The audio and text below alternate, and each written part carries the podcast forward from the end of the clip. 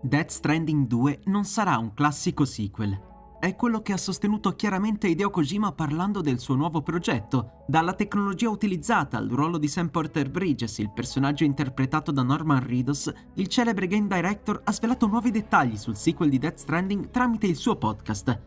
Nell'ultimo episodio di Brain Structure, Kojima ha cominciato a sbottonarsi circa Death Stranding 2, che ricordiamo essere il titolo provvisorio del seguito di Death Stranding.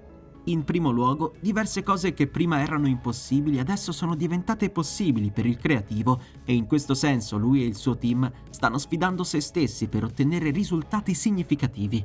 In questi ultimi tre anni, d'altra parte, la tecnologia si è evoluta non poco per il game designer, ecco perché siamo curiosi di apprezzare le soluzioni adottate da Kojima Productions per regalarci questo nuovo titolo. In merito alla sua seconda collaborazione con Norman Reedus al ruolo di Sam Porter Bridges, il personaggio che l'attore interpreta, il papà di Metal Gear si è mantenuto più criptico ma ha comunque fatto delle dichiarazioni interessanti.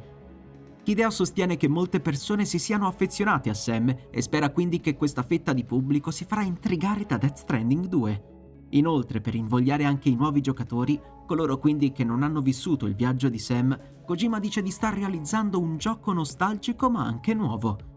A questo punto è lecito fare un'ipotesi, facendo riferimento sia alle parole del creativo sia al trailer d'annuncio del gioco che ci ha presentato Dronebridge, una compagnia che si avvale di bastone e corda per proteggere e connettere. La presenza del bastone, che indica l'uso della violenza rispetto alle connessioni e ai legami simboleggiati dalla corda, potremmo collegarla a una componente action più marcata, che del resto era propria delle opere di Kojima pre-Death Stranding.